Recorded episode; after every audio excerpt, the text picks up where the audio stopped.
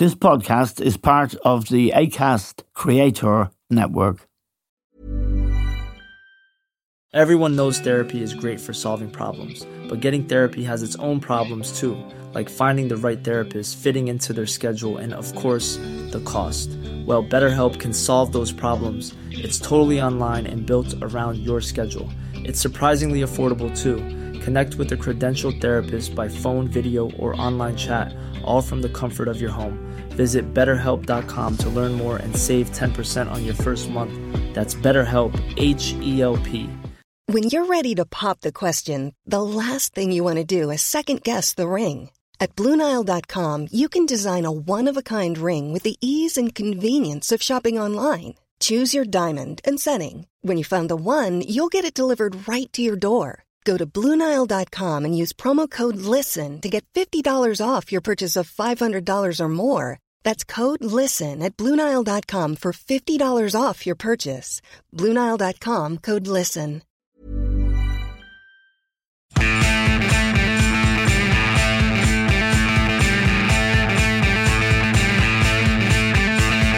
Hello and welcome to The Stand with Eamon Dunphy. Now, there is a scandal around our own Minister for Finance, or at least our former Minister for Finance, Paschal Donohoe.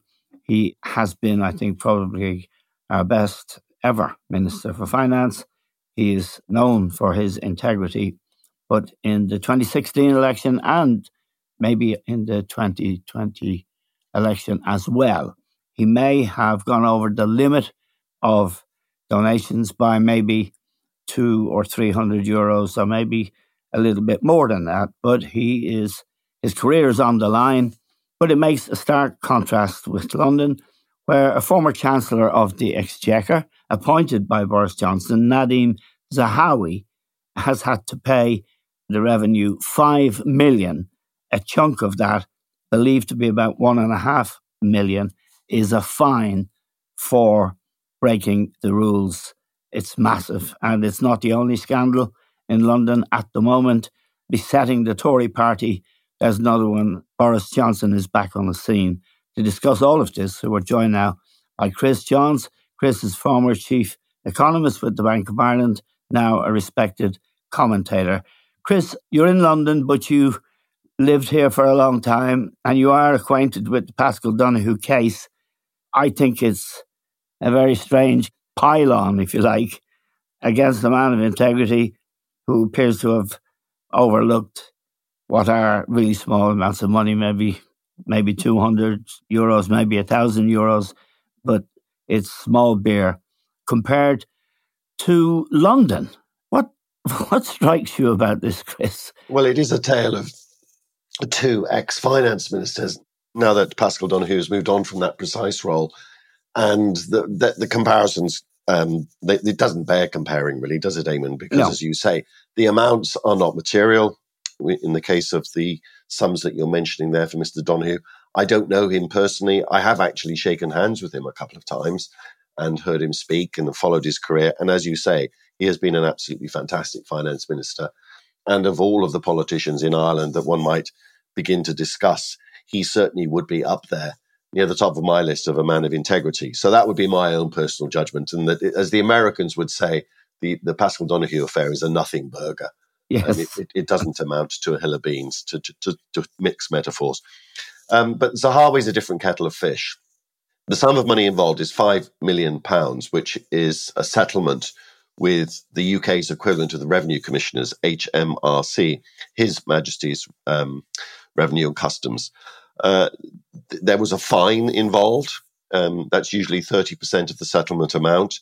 And the one of the many issues around this settlement is when it actually took place and who did Zahawi tell. Um, when did the Prime Minister, Rishi Sunak, know about all of this? When he tried, for example, last week to say that the matter, or to draw a line under the matter, really, to say that it was closed, they're now saying that he didn't know about the fine. All the usual he said, she said stuff is going on. Yeah, I should say, sorry to interrupt you, that uh, Nadhim Zahawi was appointed Chancellor of the Exchequer by Boris Johnson, and it was during his, his spell, a two month spell, I think, as Chancellor, that he settled this matter. At the moment, He is in the cabinet. He is chairman of the Tory party.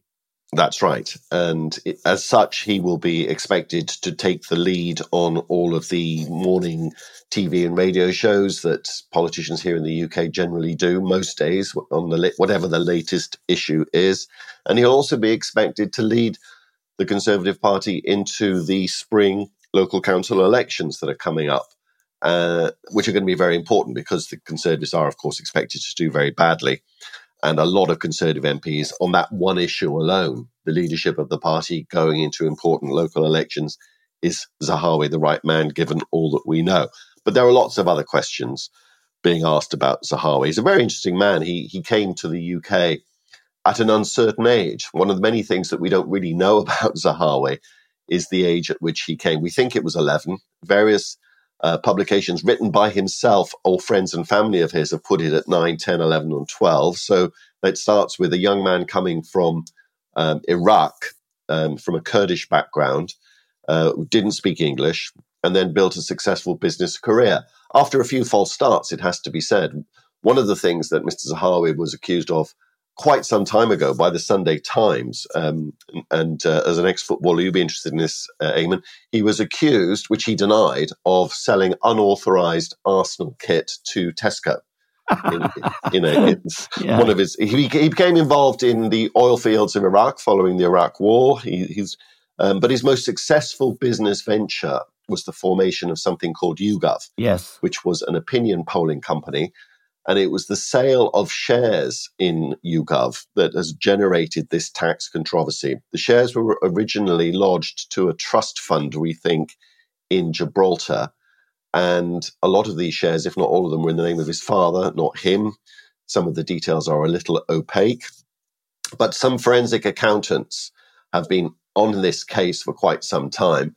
And one of the more distasteful aspects of this is that as details of this began to be uncovered by these forensic accountants, uh, various lawyers got involved, sending out what are called in the UK SLAPP letters, which essentially um, mischievous uh, letters trying to uh, deter people from continuing with their investigations for the because they are being threatened with all sorts of things, not least libel and defamation lawsuits. Yes, um, and so it, it's come to pass that yes, uh, there were there was a settlement.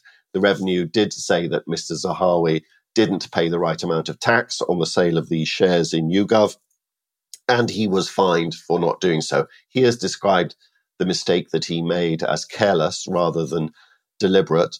Much seems to hang on that interpretation of events. But bit, you know, it's a bit like long COVID. This uh, Eamon, in the sense that this is a, a legacy of the Johnsonian disease, with, yes. with, with lots of symptoms recurring.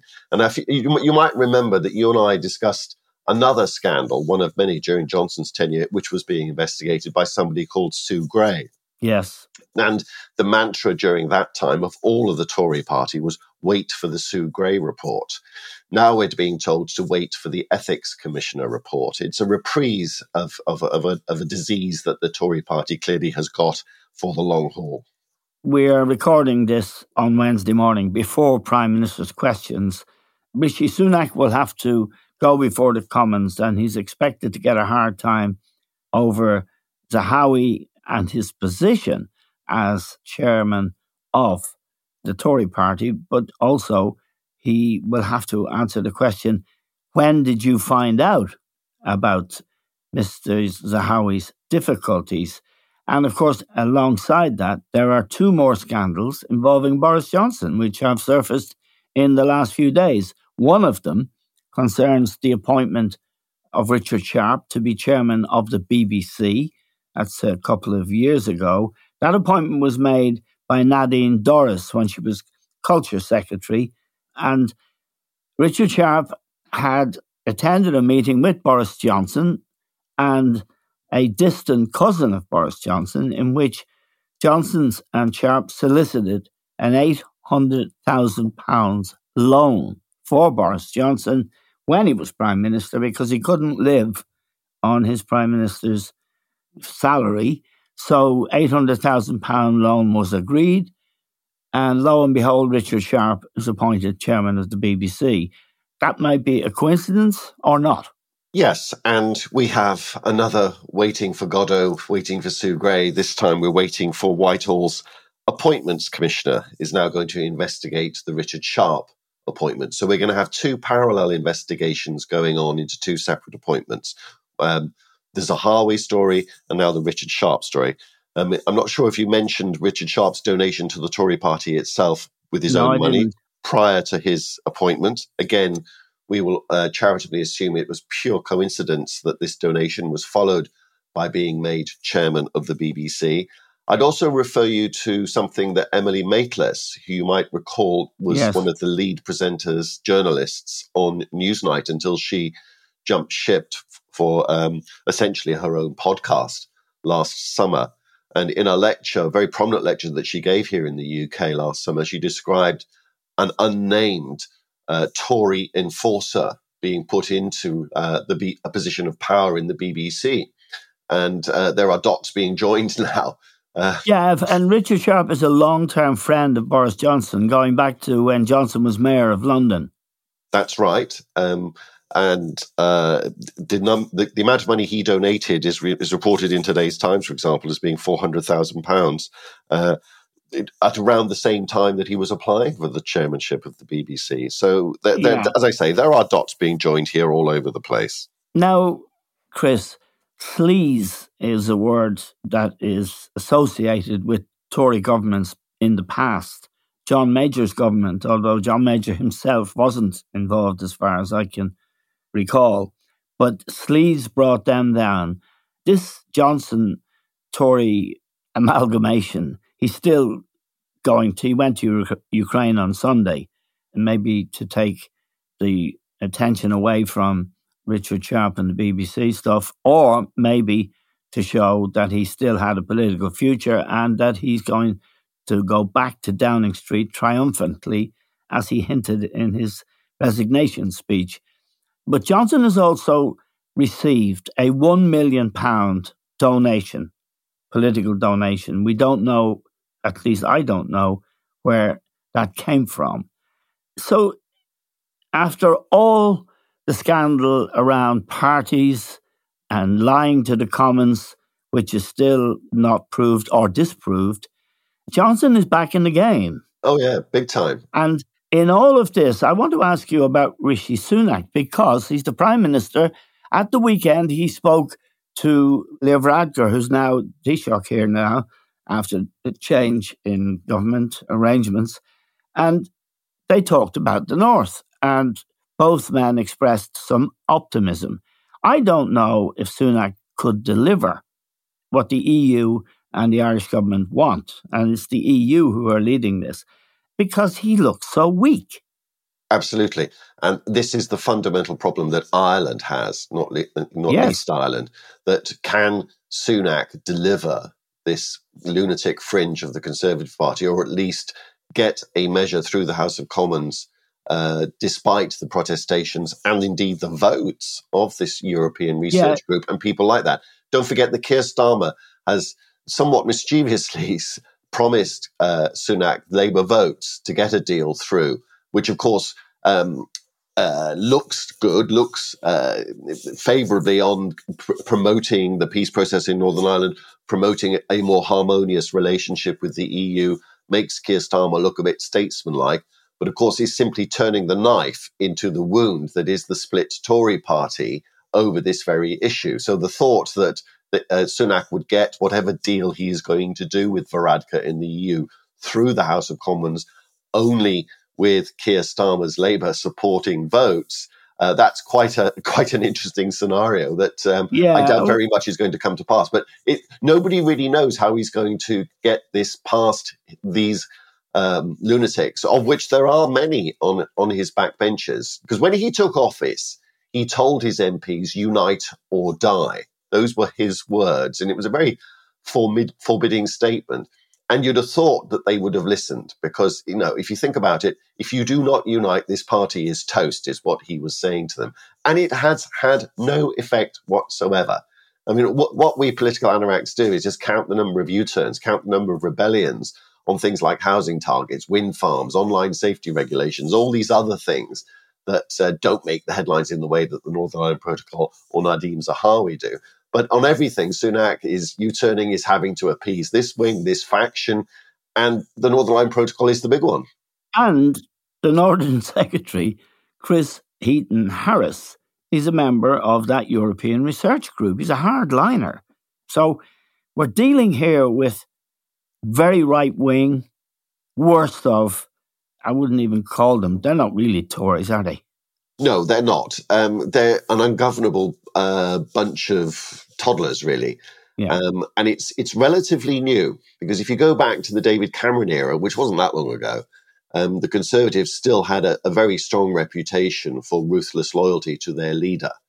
And I think it was probably Brexit more than anything else, but a few other things as well. Those internecine warfares that we conducted and we still are engaged in to the present day, uh, I think have led to this this state of affairs where it's not just Rishi Sunak that is faced with an ungovernable party. Boris Johnson was as well. Boris Johnson, you might recall, yes. had an 80 seat majority.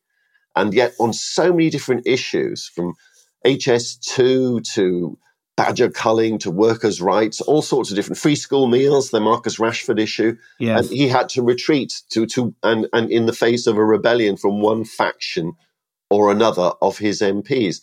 So uh, this tradition of rebelling and fighting and internecine warfare just continues to the present day. And the conclusion that many commentators, not just myself, are reaching is that this party is fundamentally broken because it is ungovernable.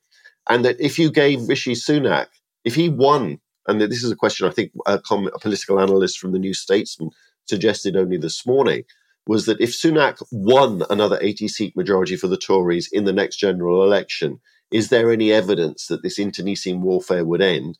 No, there isn't. These yes. these people these people have lost the plot, and now they are not actually uh, anything resembling a united uh, political party. Hey, I'm Ryan Reynolds. Recently, I asked Mint Mobile's legal team if big wireless companies are allowed to raise prices due to inflation. They said yes. And then when I asked if raising prices technically violates those onerous two-year contracts, they said, "What the f*** are you talking about? You insane Hollywood ass." So to recap, we're cutting the price of Mint Unlimited from $30 a month to just $15 a month. Give it a try at mintmobile.com slash switch. $45 up front for three months plus taxes and fees. Promo for new customers for limited time. Unlimited more than 40 gigabytes per month. Slows. Full terms at mintmobile.com. Hey there, it's Michelle Norris. I'm host of a podcast called Your Mama's Kitchen. When I travel, I'm usually looking for a way to find a taste of home when I'm not at home. And one of the things I love to do when I am at home is entertain. And Airbnb allows me to do that. When I was in California recently, I rented a house that had a great kitchen. And when we were sitting around the table, we we're all thinking, we're in someone else's house. Someone could be in all of our homes as well. If you have a home, but you're not always at home, you have an Airbnb. Your home might be worth more than you think. Find out how much at airbnb.com/slash host. A lot can happen in the next three years. Like a chatbot may be your new best friend. But what won't change? Needing health insurance. United Healthcare Tri Term Medical Plans are available for these changing times Underwritten by Golden Rule Insurance Company, they offer budget-friendly, flexible coverage for people who are in between jobs or missed open enrollment. The plans last nearly three years in some states, with access to a nationwide network of doctors and hospitals. So for whatever tomorrow brings, United Healthcare Tri-Term Medical Plans may be for you. Learn more at uh1.com. Burrow is a furniture company known for timeless design and thoughtful construction, and free shipping, and that extends to their outdoor collection. Their outdoor furniture is built to withstand the elements, featuring rust-proof stainless steel hardware, weather-ready teak, and quick-dry foam cushions. For Memorial Day, get 15% off your Burrow purchase at burrow.com slash ACAST and up to 25% off outdoor. That's up to 25% off outdoor furniture at burrow.com slash ACAST. Now, Johnson's trip to Kiev at the weekend, a very highly publicized media accompanying him. And of course, he's very popular with the Ukrainians because, for all that he is in many ways a spiv and a clown, when it came to the Russian invasion of Putin's invasion of Ukraine, Britain, under his leadership, were quick out of the traps with support, arms, and money. And one has to attribute that, I think, to Johnson. Yes, there, there, and there's several things to say about that. The first one that I and indeed many people like me said that is that any British prime minister would have done exactly the same, given Britain's history of, of these sorts of things. And uh, we would, I, I can't see any other from any political party. Um, it wasn't a Johnsonian thing; it was actually a British thing. Mm. Um, hard to prove. Um, thankfully, we don't have too many more more wars to compare ourselves with. The second thing I'd say is that this idea that Britain has been in the lead of uh, giving arms to um, Ukraine, obviously behind the Americans, they're well out in front, and that countries like Germany have been the laggards. You know, yes. that there's been this controversy over Leopard 2 tanks, Abrams tanks, Challenger Which tanks, is, and all that looks stuff. Like it's, it looks, looks like, like, it's, it's settled. Yeah, yes. in a very interesting way. But if, if, if you, I was reading something produced by Bloomberg Research the other day, in which they had actually added up the amount of military kit. So this is military assistance now, not humanitarian, but actual hardware, bullets, guns, missiles, and all the rest of it. And of course, the Americans are out in front. Germany, for all its stick that it's taken over this Leopard 2 tank issue, is second in that league table. They provided more than the British. So right. um, there, there are nuances, there are subtleties here. You know, Johnson has played, and the British in general have played a very strong game here in both sending arms and encouraging the international community to do so. And Germany has taken stick. Some of that is fair, some of that is unfair on both sides. So, so I think it's important to get the facts straight.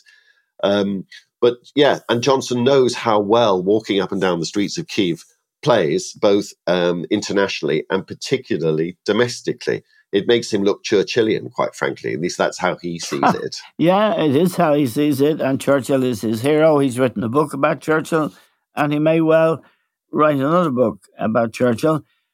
The other point is that he may well become prime minister and leader of the Tory party again. My argument would be he hates Sunak because Sunak, who was chancellor, resigned, and that was the nail in Johnson's coffin. Well, you can question that if you like. I'd be very interested in your view of that. But he then supported Liz Truss to be prime minister, which he must have known would be car crash territory, and it, and it was. So, what are they to do? Only turn back to Boris. And one thing we do know is that he's on manoeuvres, going to Kiev, getting a one million pound fund together from one donor for his political activity. We do know that he's planning to come back. And we do know that the Tory leadership will have him back. And finally, Chris, I put it to you, and I'm very interested. I'm talking too much. We do know that Labour are 22 points ahead, and the only conceivable person who can reverse that and win the next election for the Tories is Boris Johnson. I'd like to hear your view on that. I don't. Well, I don't think even he is capable of of rescuing the party in the time available to him. the The next general election, I think it was actually yesterday, uh, is is the is the uh, date from which we have two years in which to hold the next general. The absolute last date that the next British hmm. election mm. can be held is two two years from yesterday. It will be earlier than that. I wouldn't rule out it being this year, actually, given the way that the Tory party is is behaving that in the ways that I just described.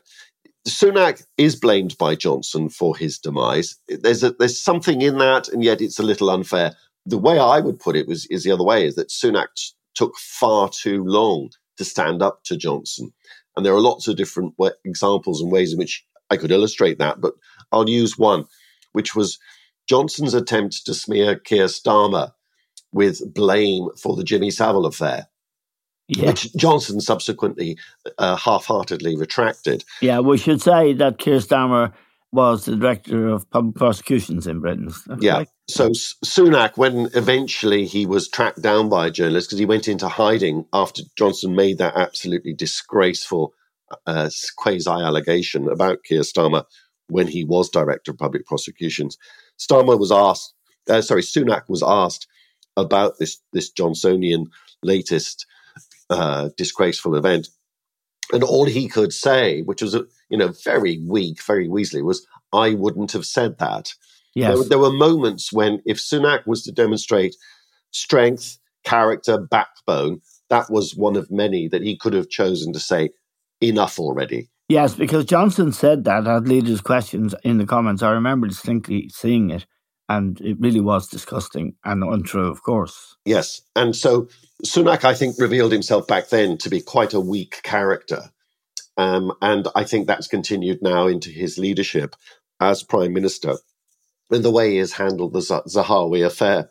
Given that Sunak promised on the steps of Downing Street on the day that he became Prime Minister to restore, restore trust and integrity to British politics, uh, the right way to do that would have been to have sacked Zahawi uh, yesterday, quite frankly. Yes. And yep. really do, do Sunak himself and the country a favour. But Sunak himself now faces, as we were saying just now at the time of this recording, a very tricky prime minister's questions, which if he'd sacked uh, Zahawi already, uh, he, he, he wouldn't be. So I think he's created a rod for his own back, and I think that he is demonstrating himself to be that weak character that you and I have long suspected. Um, and it's, so it's same old, same old for, for the British political system, the Tory party in particular. Now, there has been talk, as I said earlier in our conversation, Chris, about the European Union and Britain getting a bit closer to each other, wanting to stop the fighting and just some way make the relationship work for both parties. But the Northern Ireland Protocol is the sticking point, and it's a big one. There's no way, is there, that Rishi Sunak can deliver the European Research Group. In other words, there's no way he can face down the DUP, who are not going to go into any Northern Ireland Assembly until the Northern Ireland Protocol is torn up. So, what's to happen there? Well, he has to find a, a, vehicle, a method to face these people down. I don't think if if the DUP are going to refuse to go back into Stormont unless the NIP is torn up, then they've said it. That, that's what they've said. If they if they remain true to their word, then we ain't going to get power sharing restored, are we? No, um, but that's a disaster potentially for Ireland if we. It is. If if it heads on down this line, yeah, we're back to hard borders on this island. The only way he can get it through the House of Commons, because the DUP votes don't matter nearly as much quantitatively, of course, as those 120 or so ERG members. Or they did when Theresa May, when they held a balance of power. That's right. Uh, he yes. has this 80 seat majority bequeathed to him by Boris Johnson, but he, he c- couldn't withstand an ERG revolt. So he, there are a number of things that suggest themselves. First, the one I talked about earlier on, he uses Keir Starmer's offer of Labour Party votes. I don't know how much longer Sunak would survive as leader of the Conservative Party if he did that. Um, he could um, find some lever to threaten the ERG with, because if there was an election today, people like Jacob Rees-Mogg would lose their seats. So he could yes. threaten them with an early general election. So would Boris Johnson, incidentally. So it's only 7,000. Uxbridge is his seat, I believe. Yes, if these local opinion polls are anything to go by, lots of these people, very prominent people, as I say, Jacob Rees-Mogg is, is, is prominent amongst them, would lose their seats. So that would be a pretty powerful threat that he could make to them. Back me or sack me would be um, the way in which he would do it, in which this Tory, this party could not withstand yet another change of leader right. within this parliament. And so the only way to resolve this is to go to the country and have a general election later this year. That might scare them because they might want uh, to keep their jobs, um, to up their pension entitlements for as long as possible in the hope that something would turn up. The calculation might be that, okay, Sunak, you have us now, but just before the next general election, perhaps in just under two years' time now, that's when we will get you. And just before the election, we will replace you with Johnson. All of these sorts of machinations and, quite frankly, ridiculous sounding uh, theories will be go- will be doing the rounds. But it, it, it's a high stakes game, and my best guess at this stage, Eamon, is that this this lot are so unruly, ungovernable that Sunak is going to have to threaten them with a general election, and he may well have to call one this year. A final question, Chris, about the succession of scandals and the sleaze, kickbacks, not paying your taxes, giving your friends large contracts during the COVID crisis for protective clothing, all of that stuff. It's endemic in the Tory party now. Is it? Well, it is, absolutely. And again, there are so many different ways that we could talk about that in terms of the history of the party, in terms of the money, the financing.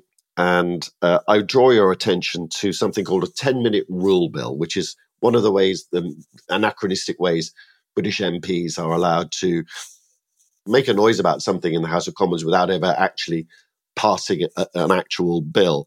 Somebody called Bob Seely, who's the Conservative member for the Isle of Wight, stood up in the House of Commons yesterday and had a right old go at the London legal community. He named law firms. I won't do it here wow. for fear of being no, sued no. by them. Um, he, na- he named the London law firms that he says are essentially acting still to the present day for Russian oligarchs. Right.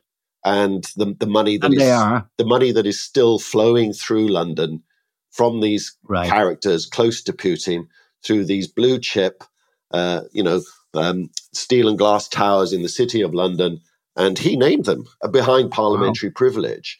Wow. And they, and you know, one maybe it will do them some damage, maybe it won't. But the, the, the way in which money has corrupted British politics, the way in which Russian money in particular flows through London still, and this, I've just given you an example of somebody who thinks it is still flowing. You know, it's a real, real problem. Um, and you know, we somebody one day is going to have to clean the stables.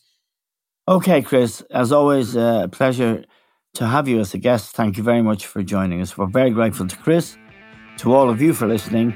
That's all we have time for now. We'll talk to you soon.